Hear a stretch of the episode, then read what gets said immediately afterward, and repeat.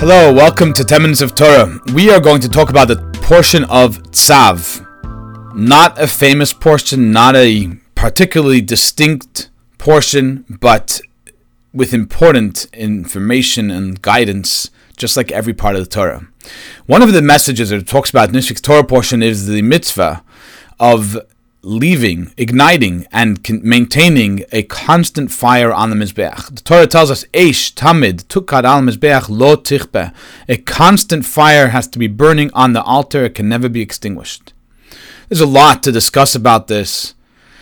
It's never extinguished in times of holiness, on Shabbat. It's not extinguished in times of impurity. There's a famous Chassidic interpretation the fire of the soul extinguishes the low, extinguishes the negativity. But we're going to talk about this constant element. The fact that the, the Torah tells us that the fire has to be burning on a regular, ongoing, constant basis. There's two places where we are informed about this fire. Talks about the fire being miraculous, coming from on high, shaped in a particular way, burning in a miraculous manner. But it also tells us that the fire has to be lit by a human being. It has to be ignited by a human being. The question is obviously if God is miraculously providing the fire, why is it necessary to have a human being light the fire? Just miraculously descend from on high, ignite that fire, and let it burn miraculously. The very fact that it burns consistently and burns in a miraculous manner is miraculous. It's coming from on high, it's coming from divine energy, divine source. So, why the need for a human being to light it? There's an important message embedded in this. The God, sorry, God intended that the fire on the altar should be lit by a human being. When it comes to our engagement with the world around us, when it comes to our divine service, there's our work, and then there's the reciprocal response from on high. It may be, you may be inspired, may be moved to serve God, to reach out, to connect to God. Sometimes you might be inspired based on your studies, based on your work, based on your own internal motivating uh, meditation. You may be inspired because of what you experienced. Sometimes it might be just a surprise from on high, so to speak. God reaching out and waking up your soul. The key to maintaining a consistent source, a consistent exuberance, a consistent passion and maintaining that relationship with God is the connection between the two, the, the partnership between the two. It has to come from us, has to be our own work, but it has to be maintained and supplemented from on high. when it came to establishing the sanctuary, for seven days, Moshe erected and dismantled the sanctuary. No miraculous fire from on high. Just Moshe lighting the fire, bringing the sacrifice, doing the service, and then at the end of the day, dismantling the sanctuary. For seven days, after seven days, the, the people were getting a little disheartened. The sanctuary was a symbol of their forgiveness. God was forgiving them for the sin of the golden calf. And maybe they're not forgiven. Maybe there's something that's lacking. On the eighth day, a miraculous fire came from on high and consumed the sacrifices, indicating that their atonement had been accepted from on high, there they were granted forgiveness for the sin of the golden calf. When it comes to our work, our divine work, there's our effort that we have to put in. We have to do the most that we can. The extent of our work, the seven days represent this, the ultimate ability within the physical world.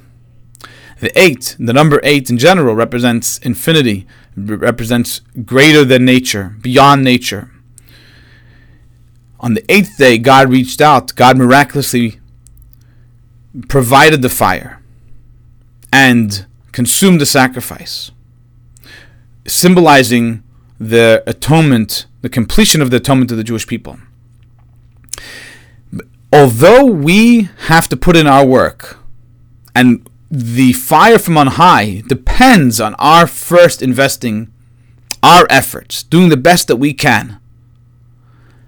The fire from on high is not a result of our work. You see, God is infinite. God is beyond connection to limitations of this world. Our work, our efforts, as much as they may be, only affect within the realm of limitations that we exist in.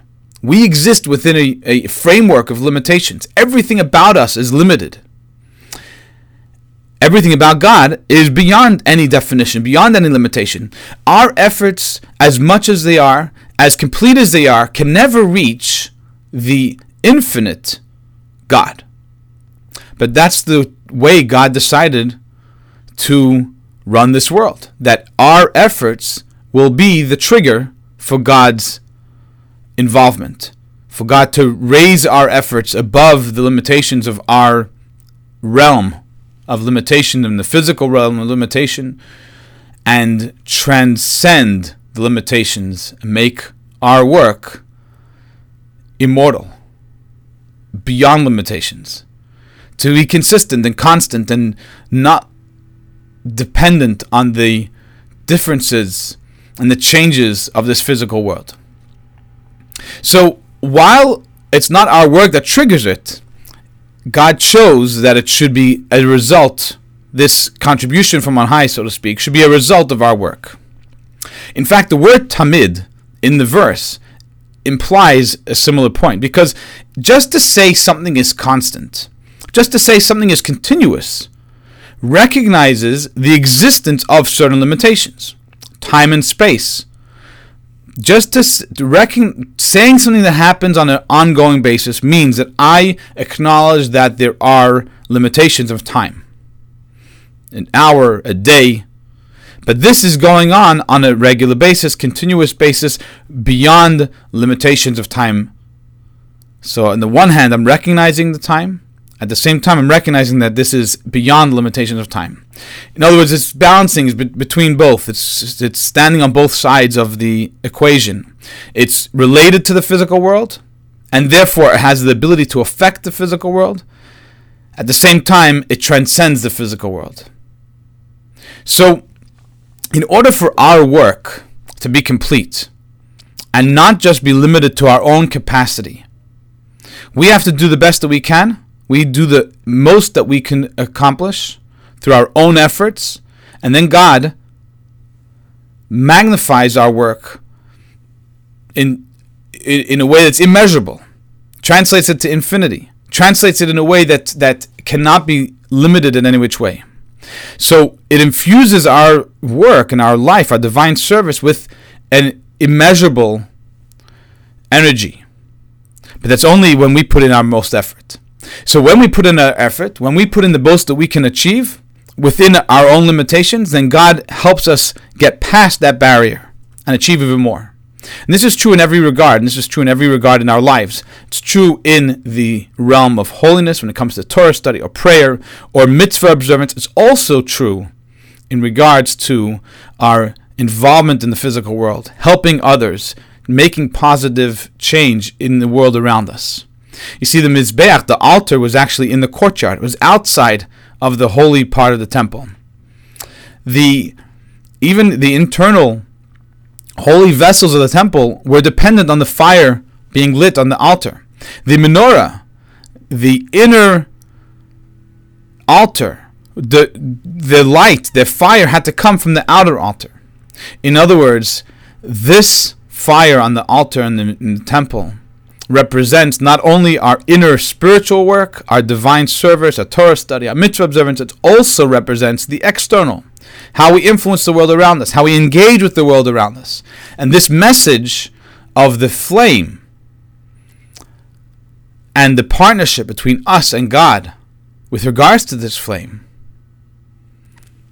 is not only with regards to our inner spiritual work, not only with regards to our holy so to speak, divine service, but it's also with regards to every aspect of our physical lives. The way we, we reach, the way we attain immortality, the way we uh, connect to the infinite is by putting in the best effort that we have, the most that we can achieve. And then God grants us a boost, a rocket that takes us beyond the limitations of our world, our frame of, of reference, our frame of existence, and makes our efforts magnified and multiplied immeasurably. That's a message from this week's Torah portion, the message of the fire, the constant fire. Everything we, that we do needs to be infused with this enthusiasm, with this fire, with this bren, as we say in Yiddish. The constant, passionate, enthusiastic approach, with the joyous approach. And when we put in the best effort that we have, the best we can accomplish through our own efforts, God grants us the ability to achieve even more with His contribution, the fire from on high. Thanks for listening to this week's 10 Minutes of Torah. I hope you found it interesting. I'd love to hear your thoughts, comments, questions, contentions, and join me next week for 10 Minutes of Torah. We'll talk about Passover. Have a great day, great rest of your week.